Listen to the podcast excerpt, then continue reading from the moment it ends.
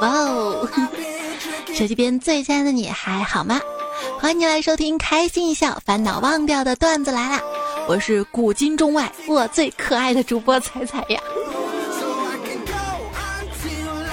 今天啊，路过一家乐高门店，你猜这家店放的什么音乐啊？爱拼才会赢啊！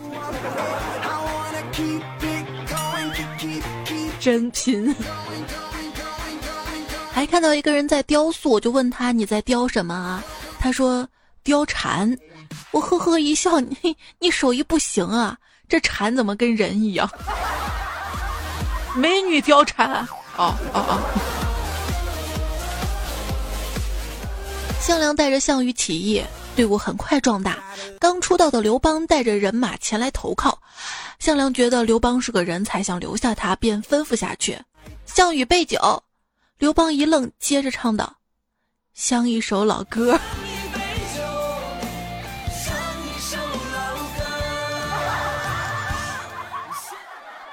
嗨，老哥。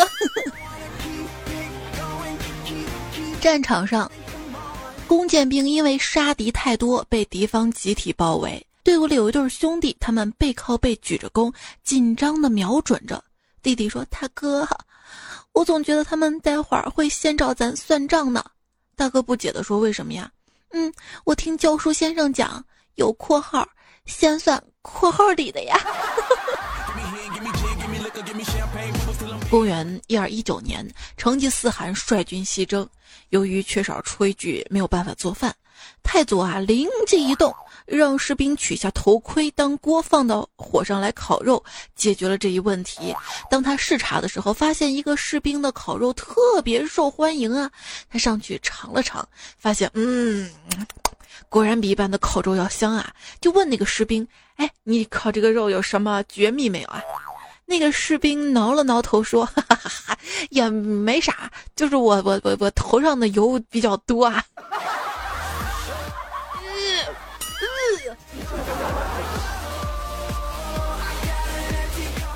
哎，你知道关二哥为什么死得早吗？因为红颜薄命啊！他为什么红颜呢？哼，你看他天天顶个绿帽子，谁不生气的脸红啊？对，关羽啊，又叫关云长嘛。有天刘备请关羽吃饭，指着桌子上红烧肉跟关羽说：“尝尝你最爱吃的红烧肉啊。”关羽红着脸说：“嗯，得得。”刘备字玄德。只听西凉军大叫道：“穿红袍的是曹操！”曹操连忙脱下红袍，又听得大叫：“这个整人者是曹操！”曹操惊慌啊，马上拿刀咵把胡子给割了。西凉军有人见此景，又叫道：“有头的是曹操！”曹操说：“天哪，你当我是傻呀？”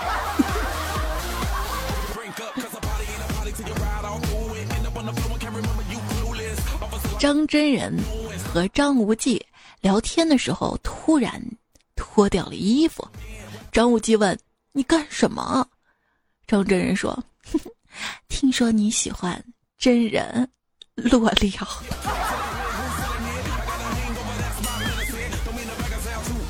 那一日，林黛玉紧张地说：“我可能进了贾府，我可能遇见的是贾宝玉。”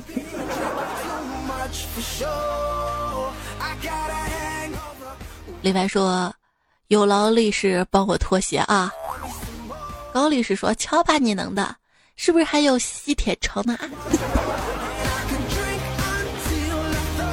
话说展昭辞职的后一天，包公在公堂喊：“展护卫，展护卫！”于是衙役们把新来的护卫斩了。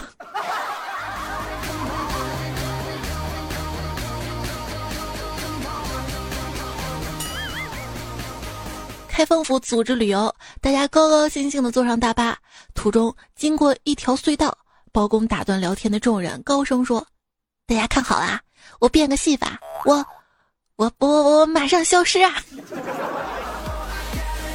然后就黑了。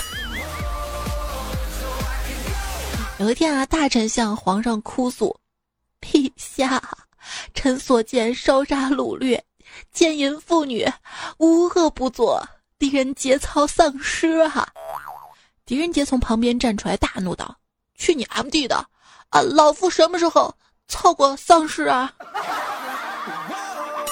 节操丧尸，这个锅儿本姐姐不背。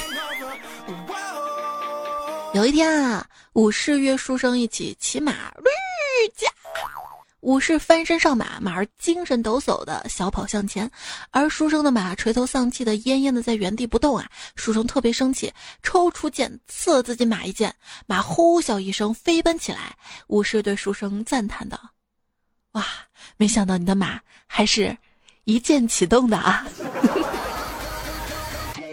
就是玩农药嘛，问为什么公孙离手中没有纸伞以后会增加五十点移速呢？那是因为没有伞的孩子要努力奔跑啊，我们不容易。小孩子啊，有一天啊，邻居家的小朋友来孔融家做客，孔融对小朋友们说：这个大梨给你吃。说完，孔融自己吃起了烤鸭、烧鸡、芝士、焗龙虾、爆汁和海参等等。毕竟人家是有钱人家的孩子嘛。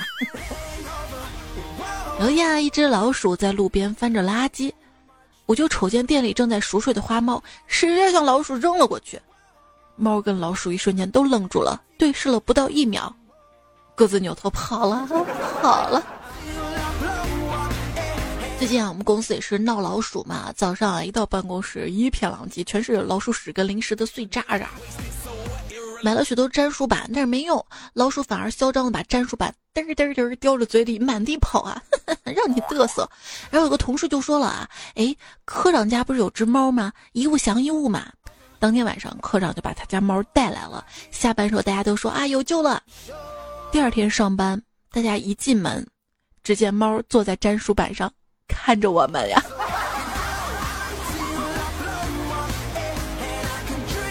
一壶水被烧开了，半天没有人管，放着放着又凉了。水苦笑道：我可真是白开水呀、啊。香蕉恐怕是水果界最团结的了吧？为什么呢？完全共进退啊，其中一只黑化，其他兄弟立马也黑化，一直反对的都没有呀。话说啊，从前有那么一只白云，他想修炼啊，终于修炼，修炼几百年，修炼成人形之后，迫不及待地跑到人类的游乐场玩。刚到门口，看到每个小孩子手里都拿着一根棉花糖之后，又马不停蹄地跑回了天上啊！杨顶天走火入魔后，竟成了杨顶二人。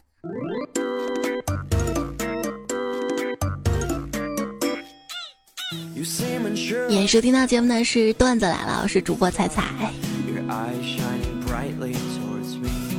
因为这期节目呢是提前录的，所以给大家带来一堆最近珍藏的冷笑话，也希望大家可以同步的关注一下我的微信公众号 C A I C I F M， 或者搜彩彩彩是采访彩，喜马拉雅平台上面搜用户彩彩或者专辑段子来了，订阅收听就可以了。继续冷笑话了啊！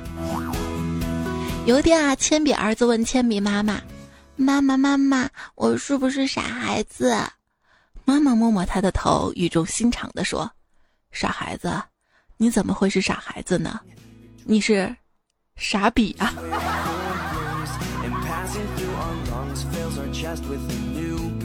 有一天，小企鹅问爸爸：“爸爸，爸爸，为什么我们只有肚子是白色的，其他地方都是黑的呢？”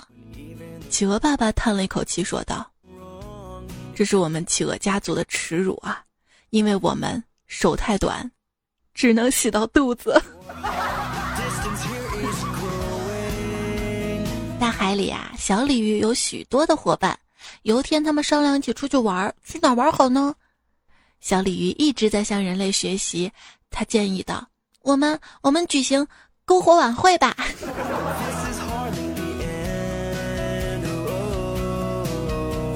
刚才在路边看到两条蛇在吵架，其中一条蛇说：“你敢动我一根汗毛，试试。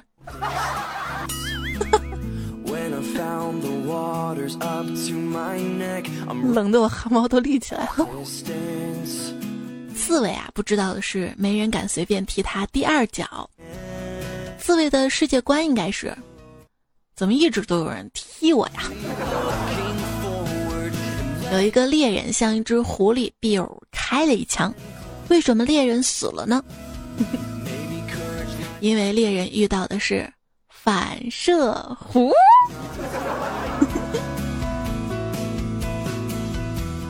小明啊，这小时候在农村长大嘛，山林里面有两只松鼠成了他好朋友。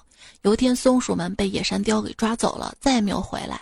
小明变得体弱多病，但每天临睡前总是祷告：神啊，求求你让我变成一个沙雕的人吧。嗯，就这样，神被他感动了，他就变成了沙雕啊。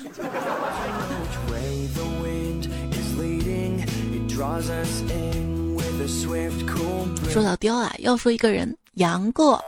杨过遇到了金轮法王，二人一言不合打了起来，眼看杨过就要败了，这时大雕飞了过来，大雕对着金轮法王大叫两声，金轮法王落荒而逃。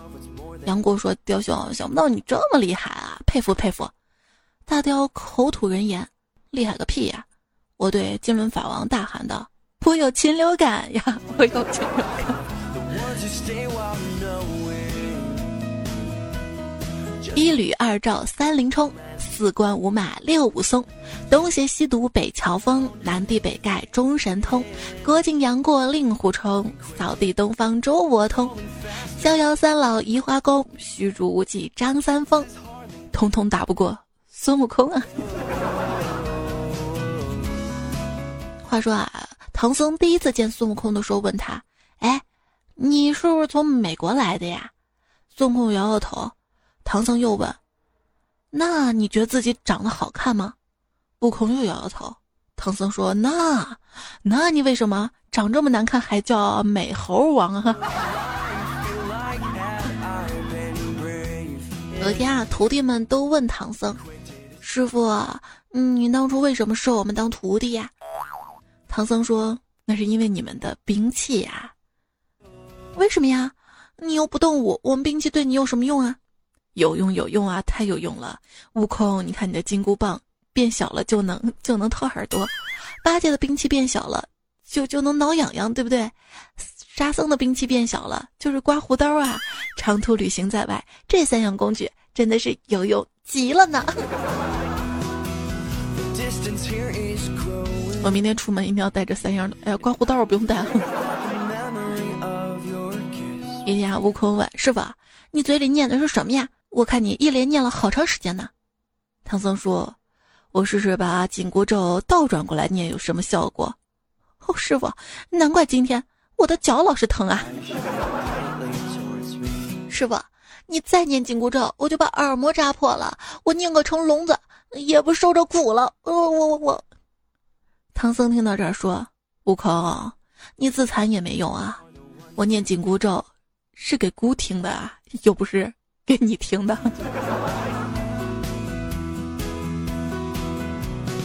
姑姑说：“我在墓里都吵死了。”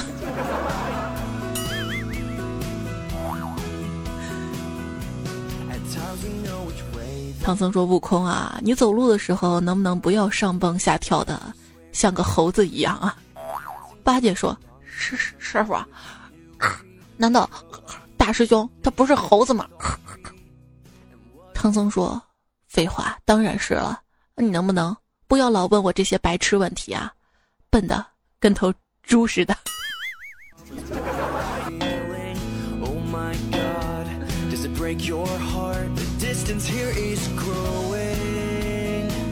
高老庄里，八戒说：“娘子，现在你已经知道我是一只猪，你你还会喜欢我吗？”高小姐说：“当然喜欢啦。”“娘子，你你喜欢我哪一点啊？”“我喜欢你，你的肝，你的心，你的头，你的耳朵，舌头，腰子，蹄子，排骨，尾巴。”八戒一脸沮丧地说：“那那那那鞭呢？”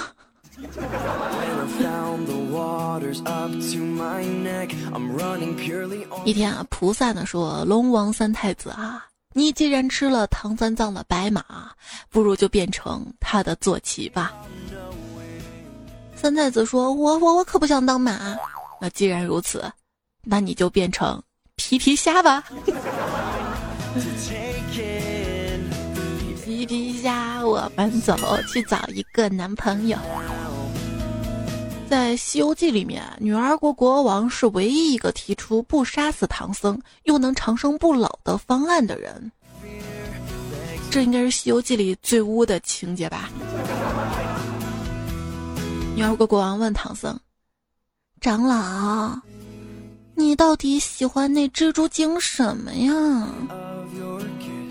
唐僧想了想说：“腿长。”女儿国国王又问唐僧：“那你到底喜欢那白骨精什么呀？”唐僧想了想说：“够瘦，还会缠人啊。”车迟国国王问：“你为什么只砍了杨大仙啊？”唐僧想了想说：“因为我喜欢路虎啊。”妖怪哪里逃？妖怪说：“我就不告诉你，就不告诉你，我要告诉你了，那我不是白逃了吗？”师傅，这老道是个蜈蚣精啊！悟空，不要胡言啊！师傅，你看他朋友圈啊！贫僧，我去，三十多万步啊！有两只小妖在聊天。哎，我来这么久了，还不知道大王叫什么名字呢。笨蛋，你这都不知道吗？大王叫我来巡山啊！大王叫我来巡山啊！捉个和尚当晚餐。大王说：“我今天减肥，不吃晚餐。”银角大王说：“这行算啊！我说一句话，你敢重复第一个字吗？啊？”孙悟空说：“这有何不敢啊？那你爹是谁？”我去！蚊子精说：“把唐僧交出来，嗯、呃，要不我盯死你！”呃、你说啥？焦糖布丁呵呵不爱吃，我喜欢双皮奶。你知道吗？其实啊，唐僧才是真正的高帅富啊！胯下有宝马，手捧紫金钵，前有大蛇孙悟空，后有苦力沙和尚，旁边还有马仔猪八戒。大唐皇帝是结拜大哥，干爹是如来佛祖。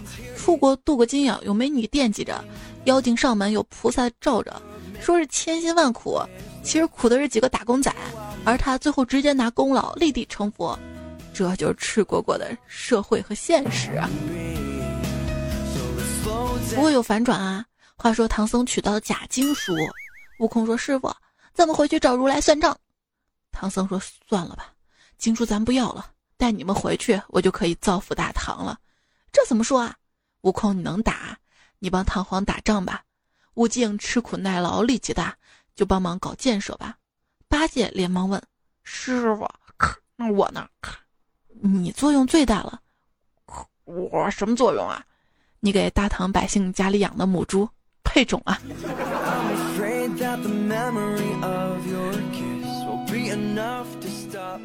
我觉得唐僧还挺会安排的啊，其实还蛮合适的。西游记总的来说是一个送餐的故事呀。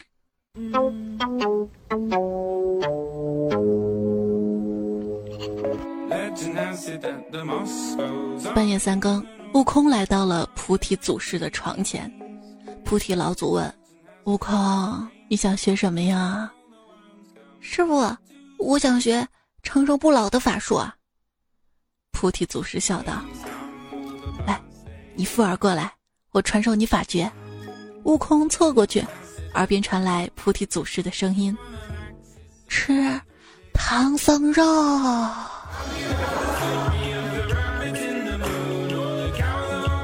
阎罗殿内，哎，阎王大人，你是不是搞错了？我刚看了《生死簿》，明明没拍到我呀。嗯，你不是爱加塞吗你？唐僧师徒路过火焰山，热得要死，于是孙悟空求龙王帮忙降雨。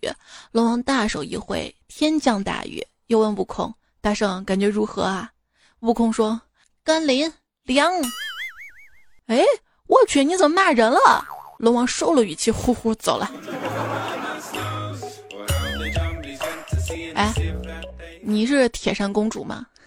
你怎么这么说啊？我觉得吧，只有牛魔王才配得上你。哦、所以，一个女生如果被人叫铁扇公主的话，要小心啊！为何八旬老人被恶毒夫妇推下山崖，无人制止？为何七个半裸男子殴打妇女，众人拍手叫好？为何蛇蝎共处一室，却相安无事？究竟是人性的扭曲，还是道德的沦丧？请收看午夜大片儿，《呼噜娃》，呼噜娃。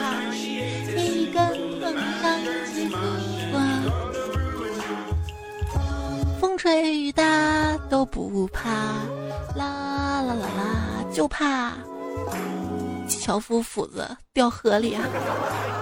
樵夫又一个不小心，斧头掉到河里，他不识水性，急得大哭起来。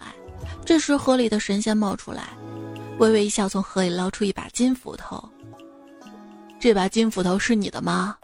樵夫摇摇头。河神看出樵夫是老实人啊，于是凑近前说。大哥，你掂量下，这金斧头应该值不少钱的，咱们平分。你有带现金吗？ No No No No No No， 扫码支付。和珅你 out 了。随着裁判员一声枪响，biu，野猪应声倒地。没错啊，裁判员今天休假，呵呵去打猎了。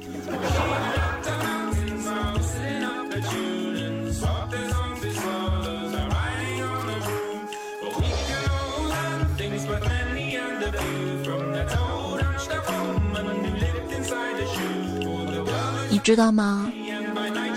蝴蝶的生命只有七天。神回复好可怜啊，一生只能有一次双休日啊。有一天，我骑着自行车，一不小心刮倒了一辆宝马的倒车镜，那个人立马伸出头，居然是个印度人，用蹩脚中文大喊：“你 T M 是不是不长眼睛呀？”我淡定走到他身边，我对他说：“先生啊，你的生活充满阳光，开着豪车，带着美女，而我骑着自行车，事业感情都不如意，超过又说负债累累。假如这个时候我一激动，一砖头砸死你，我一条贱命，大不了被枪毙，而你却可惜了大好前程。”还没等我说完，那个印度人，他们全村人从车子跳了下来，把我揍了一顿。一天，乾隆说：“刘爱卿、和爱卿啊，你们看，这是藩邦进贡的人参啊。”刘墉就说了：“这是地里的人参，比水里的差多了。”和珅说：“刘大人，你开什么玩笑呢？人参能长在水里吗？”刘墉说：“水里的人参才厉害呢，有它在地方千里之内，寸草不长，民不聊生。”乾隆说：“这种参叫什么名字啊？”回禀皇上，叫和珅呢？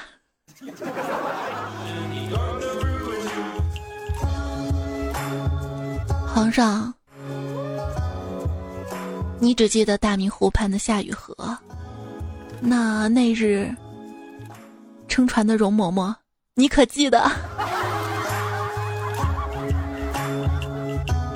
我要是皇上，我就天天召开后宫运动会，铅球、铁饼、撑杆跳。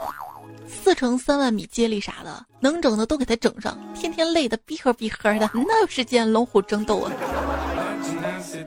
正所谓流量长期客，戏骨多务身，烂片出神曲，尬剧藏美人。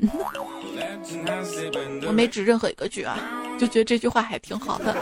让他说：“彩彩，你知道有鲤鱼精、蛇精、狐狸精，为什么没有鸭精吗？因为被其他小妖精吓着了。”他们都要压惊啊，要压惊。红色彩涛说：“有一天警察抓到一个刺青的不良少年嘛，问刺的啥呀？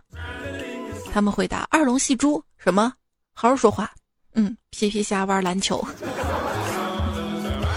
所以说就让那个那个白龙马变成皮皮虾，是不是啊？你们怎么知道那么多梗啊？金航说好久没来了，有点紧张，彩彩能看到吗？我累成狗了还在听，明天早起还要听，失恋听，谈恋爱听。彩彩我在五豆五豆五豆五道口买了一套房，位置还好，采光不错，明年继续努力，争取改掉吹牛的毛病。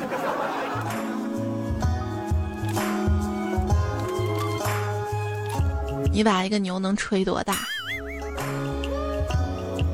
云轩说听了两年才的段子来了，今天第一次点赞，感觉好对不起你啊。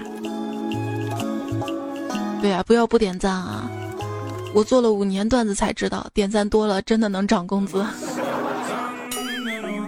我真的几年都没怎么涨工资了。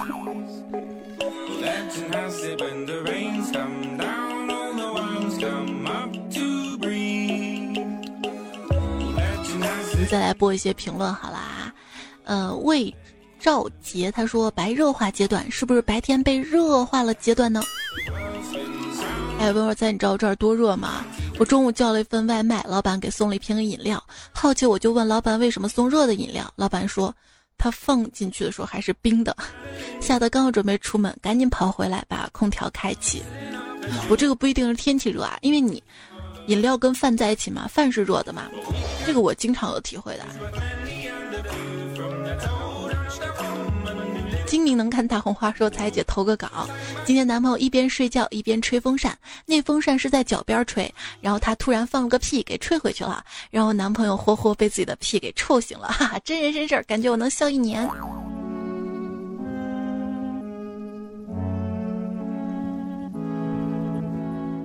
还是红色彩套啊，说彩彩那个，我送你一台风扇，别在大夏天中暑了，我心疼，只送给你啊，迷彩不许吹。然后我要带迷彩吹空调。我侯帅说入厕蹲坑当中，在窗户旁边一阵风吹过，哇、哦，谁那么缺德啊？烟头不灭，丢在窗台上，被风砸到我头上，我头发啊！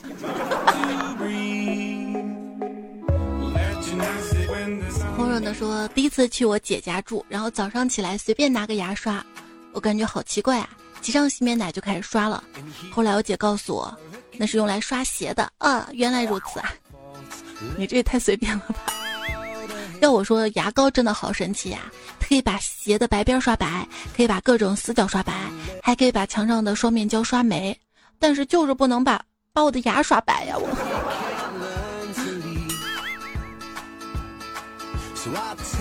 别给我推荐牙膏啊！有本事送我！含笑自然说，朋友发来一段语音，我听了半天也没听见一个字儿。我问他你发的啥呀？怎么什么声音都没有啊？他回答说，我放了一个屁呀、啊！你没听见吗？我们总是在宠物面前毫无忌惮的放屁，但是你们有没有想过？他们的嗅觉是我们的一千倍。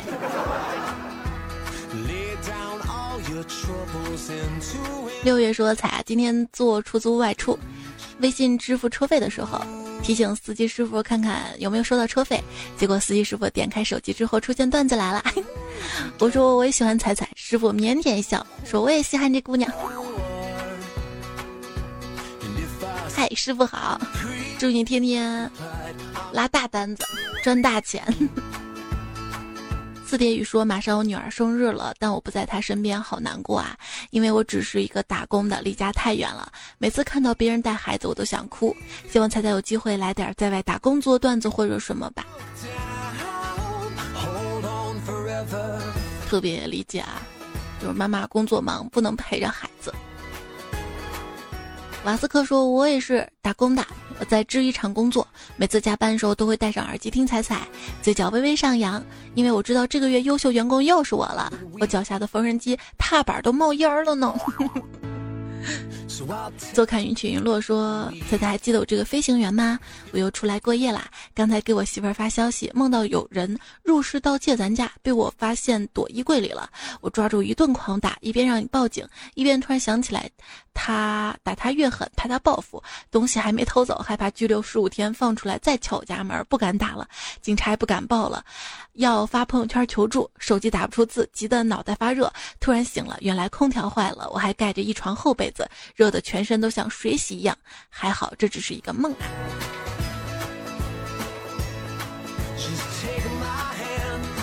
你睡觉前是不是没听段子来了呀？要是这期睡觉前听段子来的话，应该能梦到孙悟空吧。别忘了起来分享你的梦哈，在节目留言当中。今天节目就要告一段落啦，非常感谢你的收听，谢谢你的陪伴守候，等我回来，等我回来啊！我们下期段子来了再会喽，拜拜！啊，我们再来说一下这期节目用到了谁的段子，好不好啊？嗯，算是拖延嘛。企鹅仙乡长刘一、杭三三、李乐，还有健身葡萄、瞎刷，请叫我搬砖工、善财神、B T 狐狸、李是我一生最美的风景、我爱迷你彩、单身狗永不为奴、良言邪语胡帅，还有君良言、三剑侣、彩彩、合法小三、那个小瑶、扑哧、半梦半醒、坑一弯弯人，还有单身狗为奴、白超、青眸远近、写未真，谢谢你们啊！谢谢所有收听的朋友，记得多多点赞，会变好看。这回真的拜拜啦！住河内的不一定是河神，也有可能是越南人。